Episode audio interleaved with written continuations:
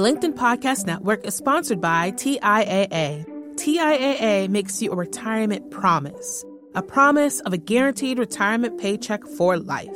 Learn more at TIAA.org backslash promises pay off. Hello, my friend, and welcome to another episode of Negotiate Anything. Thanks for spending time with us today. It's listeners like you in 181 different countries that have made Negotiate Anything the most popular negotiation and conflict resolution podcast in the world. I'm your host, Kwame Christian. I'm a business lawyer, mediator, professor, and the director of the American Negotiation Institute. Before we get started, I have two quick questions for you. Is negotiation a critical part of what you do? Do you need to resolve conflict and persuade at work? If you answered yes to both of those questions, visit our website to learn more about our negotiation workshops. We've traveled the country working with professionals just like you, and we'd love to have the opportunity to work with you too. Check out the link in the description to learn more. Pam, thanks for joining us today. Thank you for having me, Kwame. It's a pleasure to be here. Yeah, it's a pleasure to have you. So, how about you get us started by telling us a little bit about yourself and what you do? Absolutely. So my name is Pam Marmon, and I founded a company called Marmon Consulting, which is a change management consulting firm. We help companies transform. I have been in the space of change management for over a decade, working with Fortune 50 clients as well as smaller startups and nonprofits. And I absolutely love the process of transformation that leaders guide their organizations through. I'm extremely passionate for it, and I'm so delighted to have this conversation with you today.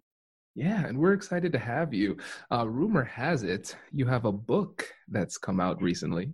Yes, I just published a book called No One's Listening and It's Your Fault.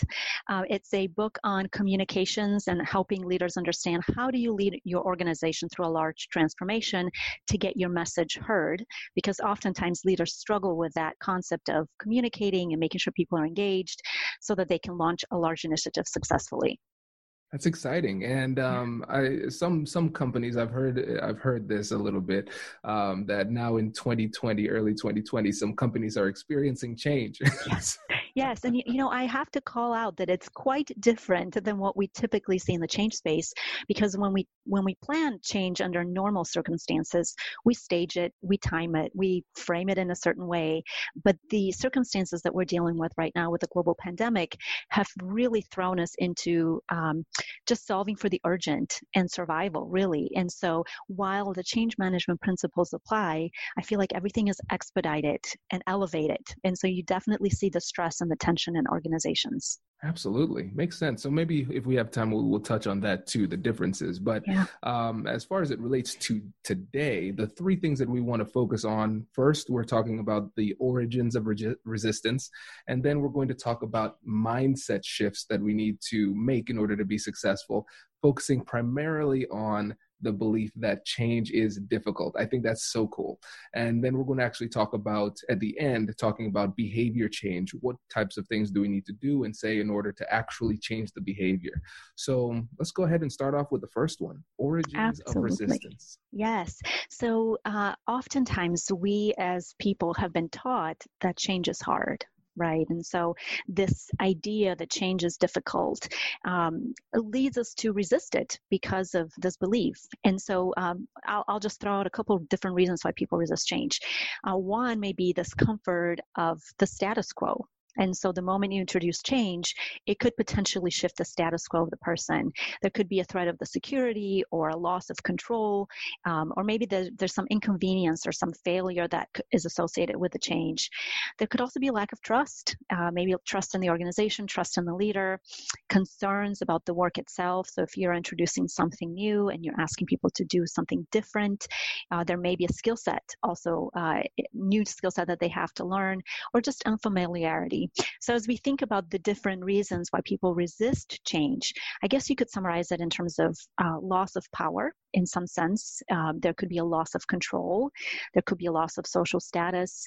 There certainly is a level of risk and a, a, a level of unknown that you would have to uh, overcome, the financial stability, and then um, also perhaps a loss of knowledge, which knowledge is power. And so, if you are shifting the way people are doing their work, you could potentially be asking them to let go of something that they're very comfortable with and know very well and embrace something new that they have to learn. Yeah, this is great. And when we think about it from a, a, psychological perspective, we know that people often conflate familiarity and safety, familiarity and what is good, right? And um, so when we're trying to take these initial steps toward making changes and recognizing these uh, these barriers, the the sources of resistance, where do we even start? Yeah, so that's a great question. And I think we need to look at the behavior. So, what's associated with some of those behaviors? Sometimes the resistance is active and sometimes it's passive.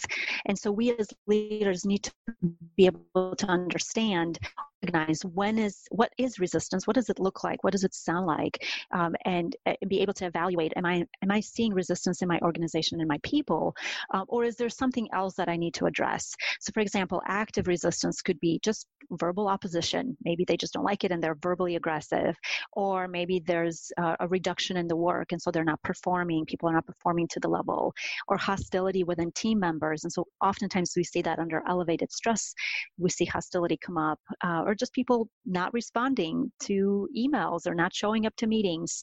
Uh, those that those are symptoms of active resistance. When we think of passive resistance, this one is a little bit trickier because oftentimes it's people withholding information. So maybe they're coming to the meeting, but they're not disclosing everything. Maybe they're holding back. Um, maybe they're not confronting people, but they're also uh, lacking some productivity there as well. Uh, they're maybe they're uh, not attacking an individual, but they're not supporting the change. So their behavior is not following, or they're nodding their head, yes, everything sounds good. But then you go live with this initiative and there's no action taken.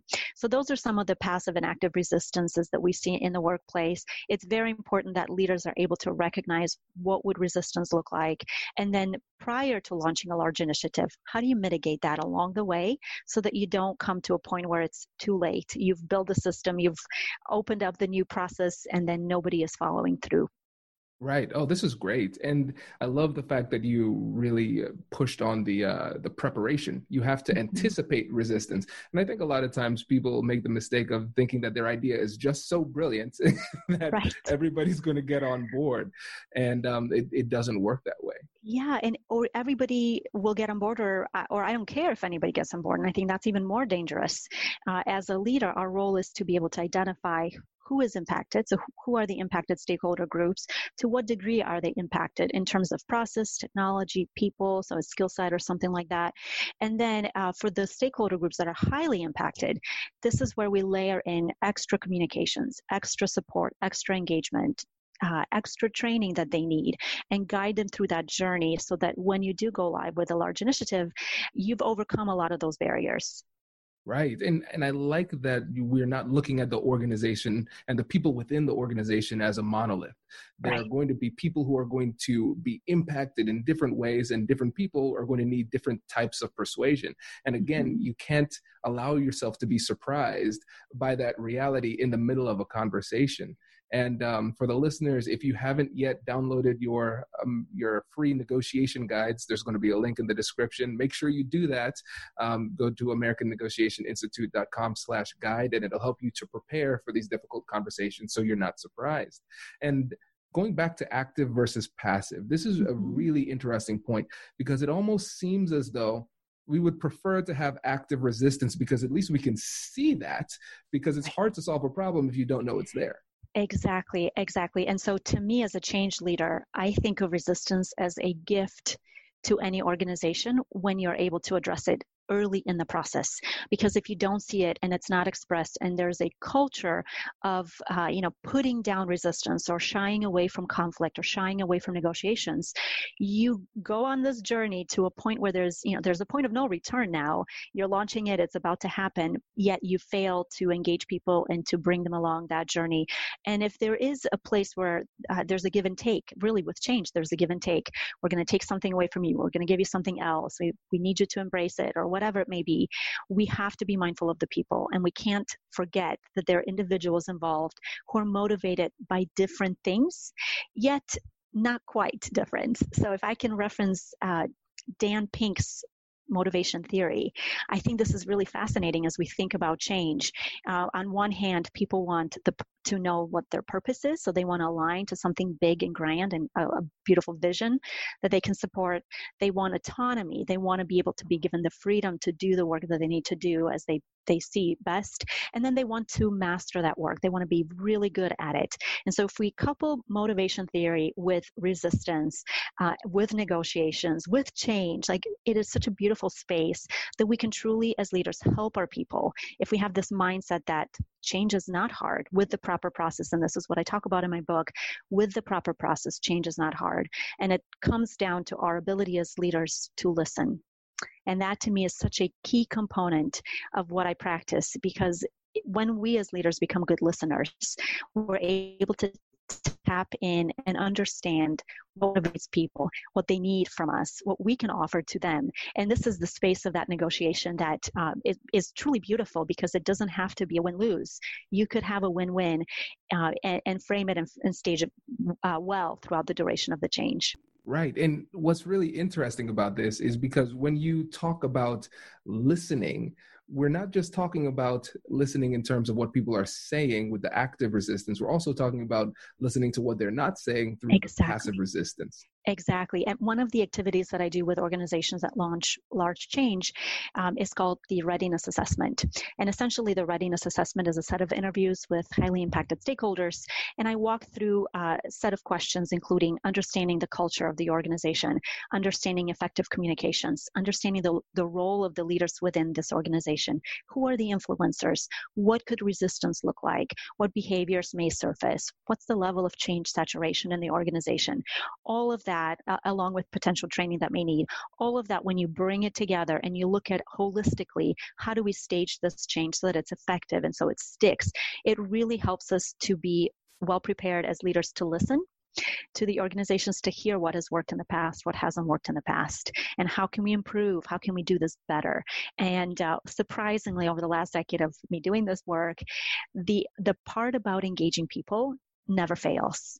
There is always this hunger and this need for people to participate, participate in the decision making, participate in the design. Uh, that ownership that we expect from people stems from us being able to give them that accountability, which truly comes from decision making, because it's hard to hold somebody accountable to a decision they didn't make. Isn't that the truth? And so, um, listening is critical, absolutely critical in this entire process. This is fantastic. And so, um, for the listeners who are listening only on audio, Pam, you can see it. Big smile when you said that. I think that is the uh, the the five star quote of the uh, of the episode. So, listeners, again, if you find something very valuable out of this, uh, just leave us a five star review so other people know that there is some good stuff in there, and we can share the knowledge. And and this was this was fantastic. I I feel like I almost want to spend the rest of my time on this first point, but I think it's important to transition because this next point is really important. The mindset around the belief mm-hmm. that change is difficult. And we started to touch on this, but I want to dig deeper into it. So, yeah. can you tell us a bit more about what you mean by that? Yeah, and I've noticed over the years working with leaders that we have bought into this mindset that change is hard. And so when we believe that change is hard and we start to behave like change is hard, and this is something that is so dangerous for us as leaders because the moment we accept that change is hard, we start to plant seeds of discontent and fear in our organizations. But if we believe that change with the proper process, change is not hard, that we can overcome any potential challenges that come our way, we start to behave like that and leaders model behavior. And so this is a critical component that I'm I'm so extremely passionate about. I have noticed that there's a significant amount of fear when it comes to change. Fear from organizations and fear from individuals, whether it's in the workplace or at home. There is fear. And I want to help people overcome this fear because I truly believe that when we overcome the fear and we address the essence of why we we fear change, um, which is, as we talked earlier, power, control, all of these things, then we can proactively mitigate it and we can catch ourselves and we, we're aware of our um, just mindsets of how we think about the world. And we can stop that behavior, we can stop those thoughts, and we can redirect them in a positive way so that we can get the outcomes that we want. This is fantastic. And it sounds almost as if the the belief that change is difficult serves as a self-fulfilling prophecy. Exactly Exactly. And so if you walk into it thinking this is going to be hard, people are not going to like it, uh, we're going to have so much trouble launching this work, yeah, probably. You're right. you will. but if you walk into it thinking, you know, we have a good idea of, of how we're going to do this, we don't know all the right answers, but we have smart people that we work with and we care about them and we care about engaging them and we want to empower them to be part of this process. We want them to be successful in the future. We want to equip them with the right tools as leaders, we start to put these things in place so that success comes from every level, not just our own in- interpretation of what success would look like, but for every single stakeholder. Does your company invest in professional development training? If you believe your team would benefit from a negotiation workshop, all you need to do is go to our website, fill out the workshop request form, and then we'll set up a time to connect. Our workshops are completely customized to reflect the specific and individual concerns faced by you and your team. Our calendar is filling up quickly, and we even have workshops scheduled for next year. If you think you might want one, I suggest reaching out soon so you don't miss out. Click the link in the description to learn more. And now, let's get back to the episode. The LinkedIn Podcast Network is sponsored by TIAA. In the last 100 years, we've seen financial markets swing, new currencies come and go, decades of savings lost in days, all showing that a retirement plan without a guarantee, quite simply, isn't enough. So, more than a retirement plan, TIAA makes you a retirement promise. A promise of a guaranteed retirement paycheck for life. A promise that pays off. Learn more at TIAA.org backslash promises pay off. From the minds of visionaries to the desks of disruptors, I'm Lars Schmidt, host of the Redefining Work podcast. Join me each week as we explore the new world of work through the lens of those shaping it. CEOs, HR leaders, investors, and more. Be a part of the conversation that changes everything. Subscribe to Redefining Work today. That makes sense. It and so let me play a little bit of devil's advocate here. Sure. So how do we reconcile the the potential of creating this self-fulfilling prophecy by believing change is more difficult than it actually is? And then the other side, the the other extreme, which might be not maybe not recognizing the the pitfalls or challenges that could be coming your way how do you balance those two things yeah, so I balance it with the proper process.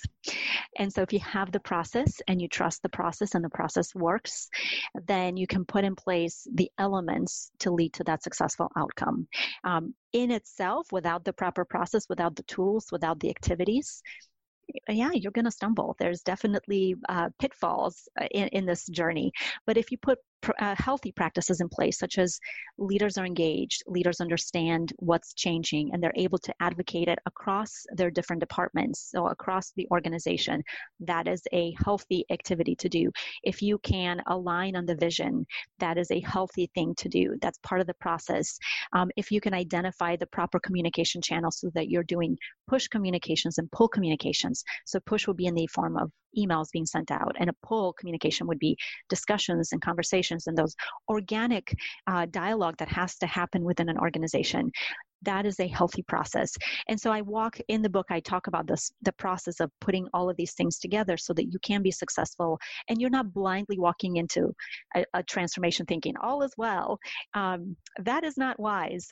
But if you can assess where the potential pitfalls, both organizationally and also within that project, you can truly prepare for them. And I guarantee you, it will not be perfect. Nothing is ever perfect. And it's certainly in the change space, but it will be much, much better than if you hadn't done the activities themselves.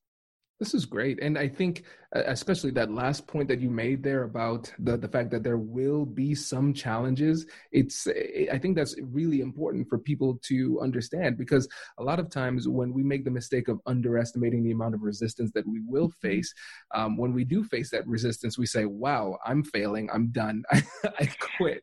And so an important part of the process is anticipating the resistance, feeling it, and saying, okay, great. This isn't something to that that's a threat to me. This is more in information that I need in order to be more effective in utilizing this process and moving forward. Absolutely. And sometimes it's systematic ch- challenges that we face. So, um, the challenge, and as you mentioned it, it's so easy to say, well, my project is failing, therefore I'm failing, therefore I'm a failure. That is not true at all. We don't want people to think that they're failures uh, because I know that we have good listeners on, on your show who want to do good work. What we want to be able to do is step back and say, what are the systematic challenges that we face in our culture? Is there a culture accepting of decisions and how decisions are made? Is there a culture holding people accountable? Um, is our culture okay with us telling people what to do, or th- do they prefer not to be told what to do and kind of figure it out on their own? Um, and then troubleshoot and continuously do that throughout the duration of the work so that uh, if something is not going down the proper pro- uh, process, then you can address it early on. I do want to highlight, and when it comes to resistance, there's a really great book that I love called Beyond the Walls of Resistance by Rick Maurer. And he talks about three different categories of resistance. You have the intellectual, you have the emotional, and then you have the personal. So, with the intellectual resistance, usually falls under this bracket of, I don't understand it. And typically, we address that with communications. So, you don't understand what the concept is or what the change is, great, we can work it out. The second one is emotional. I don't. Uh, I don't like it. I don't like it. I I don't know. It doesn't sit well with me or whatever. Um, oftentimes, what we have to do is create space for people to process and be comfortable with what's said and what's not being said and the tension that could exist. And then the personal, I don't trust you or I don't trust the company. That one is the hardest one to overcome because if there's broken trust within leadership, what we have to do is rely on the help of other leaders to bring the organization along. And for the leader that is mistrusted, to take ownership of their behavior and repair those relationships. So I thought that was a beautiful, beautiful way as we think of resistance, kind of at that level of intellectual, emotional, and personal, to um, just to categorize what we see in the workplace and to help leaders understand what tactics do I use based on the type of behavior I'm observing. This is great. Yeah, it makes a lot of sense. And mm-hmm. in your experience working with um, companies, and of course, confidentiality in mind, um, what was the biggest challenge for you persuasively? Oh, what a great question. Um, I have worked with some incredibly smart organizations, really gifted people, truly gifted, who are doing uh, incredible work. And the biggest challenge with organizations that I have faced is this need for every voice to be heard and every opinion to matter uh, and every decision to be socialized at every level. Um, and that's challenging because it's difficult to move a large initiative and engage every single person. And so, one thing that I recommend to leaders is let's think of ways that we can create engagement throughout the duration of the project without giving away necessarily the decision making rights and so because that's important to leaders to to own those but we do want to be able to tap into the individuals throughout the duration of the work so that we don't surprise them and then they don't feel like this happened to them this is what we want to avoid change happening to people we want them to feel like they may change happen um, and so when we think of control what's internally what we can internalize in, in terms of what is within my control we want to put people in that position of feeling like they're in control of their destiny, of their work, as much as we can, and help them see themselves as part of that solution. This is great. Yeah, makes a lot of sense. And with the time remaining, because I know you have a hard stop, I want to move on to the third point, which mm-hmm. is behavior change. And we, again, this is great because we've been touching on this a little bit, but what yeah. are the differences now when we're talking about behavior change on the micro and macro level? Yeah, great question. So uh, we can talk about what leaders can do. So as leaders, what's within our control uh, and what we can do as we look at different changes happening in the organization, we need to be mindful of change saturation. Uh, and change saturation happens when we do too much change. I don't advocate for that. I think it's dangerous, uh, but I do see a lot of ambitious leaders who want to bring on a lot of change at the same time. So, what we as leaders can do is stage the change as much as possible so that our, our people are not bombarded with too much change because at some point they will shut down. So, that to me is a very important leadership skill that we can do. Um, the second thing that we can do is engage people. So rather than just pushing out communications or creating beautiful PowerPoint decks, talk to people, have a conversation with people, because I think this is where the true rich dialogue happens when people converse. Uh, oftentimes people think that they communicate via email and it's so effective, but the reality is email is probably the least effective communication channel that we can leverage. Uh, and it's very popular, but it should never be the only thing that we do. So if we want to change behavior for ourselves and our people, make sure that you're engaging people through various different formats of communicating. Um, and then the last one would be around resistance. So being able to recognize what does resistance look like within my organization? How do I mitigate around it? How do I address it when it comes? So how can I proactively prepare for resistance and anticipate it? Because I guarantee you it will come it is there. There is no change that goes, you know, 100% as planned. It just doesn't exist. So I think that's another mindset that we as leaders can embrace. I will face resistance and it will probably look like this, and this is my plan to mitigate it. All of these things are important. And then on the macro level, as we think about the organizations, when we have strict rules about everything, and this is more around the culture of the organization, we demonstrate lack of trust. So if there's strict rules about everything, people are sensing that you don't trust them. That's why you've put all of these rules in place. Um, if you have unnecessary bureaucracy in your organization, that will lead to increased politics. If you have burdensome processes that are heavy, that will lead to slower speed. And um, if we pull ourselves out and say, as leaders, what is my role? Certainly on the macro level, we can talk to people, we can mitigate risk, uh, we can help manage the change. But on the macro level, if we can help the organization to allow people to flourish in their gifting in the right place so that they're thriving, uh, that uh, has significantly more impact long term for the organization. I think this is where leaders truly get to add value to the people that they serve makes a lot of sense. And i really like that point about where there are too many rules that signifies a lack of trust. And the people who are uh, find themselves under that regime with all of those rules they don't feel empowered. And then exactly. the people who are placing these rules in place they clearly don't have a lot of trust or faith in the, the people's ability to, to operate without strict controls. And so mm-hmm. let's say, hypothetically, I don't think there are any of these in my audience, of course, but hypothetically, if there is a leader who likes to have those strict controls, and they may have gotten some feedback in the past about the the tight reins that they have on people what are some things that they can do internally i'm talking mm-hmm. psychologically mm-hmm. emotionally to help them feel more comfortable releasing a little bit of that power to their people? Yeah that's a, such a great question. So I, I, would say the first thing would be awareness.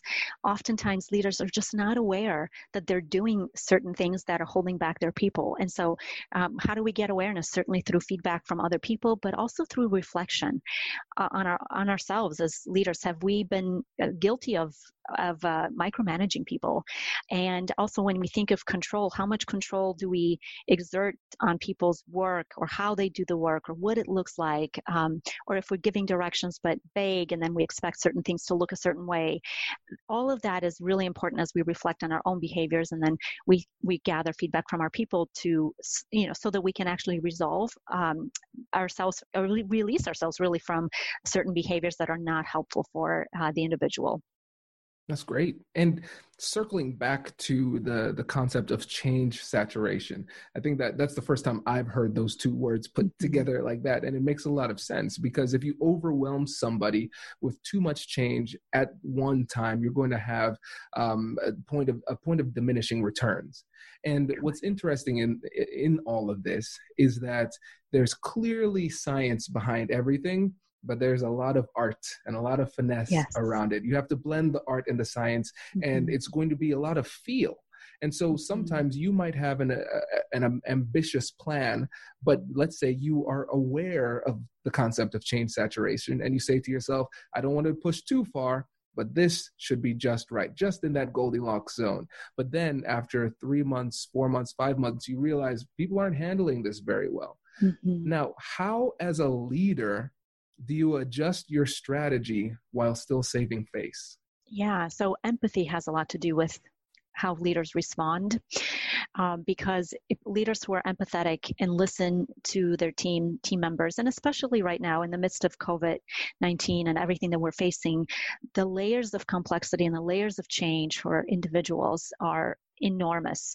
At home, uh, parents who are homeschooling their kids all of a sudden, not being able to connect with their teams in person and all of the remote work that's happening, and just how our world has shifted has added a level of uh, just mental capacity that people are hitting. And so, what's important, and my advice to leaders would be have those honest conversations with your team and just ask, How are you doing? Where are you at? How are you balancing your responsibilities and uh, the demands that we've put on you? And where you can help them address any um, any levers or anything that will be would be holding them back from performing to their best level. Uh, certainly around workload if you can or performance or if there's any help that you can get for individuals i think that will be really helpful. But empathy is truly the key to uh, to demonstrate that you as a leader care about your people. You care about where they're at and you want to meet them where they're at. And it's very likely and this is very important leaders are people first they're employees first and so leaders also go through that process. Uh, and what we see is this rush, like we just want to rush people through the emotional piece. And we forget that leaders are people. And at the end of the day, they have their own change curve that they have to overcome. They have their own burdens that are heavy on them that they need to address. And they need the space and the proper way to address uh, the mental heaviness that's on them as well. Yeah, makes sense. And you know what? After hearing you talk on on this specific issue, I feel as though you should write a book Book number two. Absolutely. I, I just want to, I really want to help leaders overcome the fear of change. And I want to help them see that um, it is within their power and within their ability to, to lead organizations successfully through transformations and through change. And with the proper process, they can do that and the proper tools in place. They can find success and they can alleviate some of that resistance or the pain that people could feel if the change is not done well. Right. Yeah, this is great. So, listeners out there, if this is something that you are struggling with right now, um, or you're just curious, I'm genuinely curious about this topic. This is great. So, check out the book, Pam. Again, let them know about the book, what it's called, where they can get it, and so on. Absolutely. The book is called No One's Listening and It's Your Fault. Here's a copy of it. Um, you can find it on Amazon, and also you can reach out to me through LinkedIn or marmonconsulting.com. Fantastic. Pam, thank you again for coming on the show. We appreciate it. Thank you, Kwame. Thanks for having me. Congratulations! You've just joined an elite club. By listening to a full episode, you're now officially on the Negotiate Anything team. So, welcome aboard. What most team members do is they subscribe to the podcast because that allows them to automatically get the latest episodes of the show. The best things in life lie on the other side of difficult conversations. Keep learning, keep practicing, and keep getting better. Your relationships will improve, your career will soar, and you'll have the confidence you need to get the most out of these crucial conversations. Again, thank you for joining the team. We're excited to have you, and I will see you in the next episode. I'll catch you later.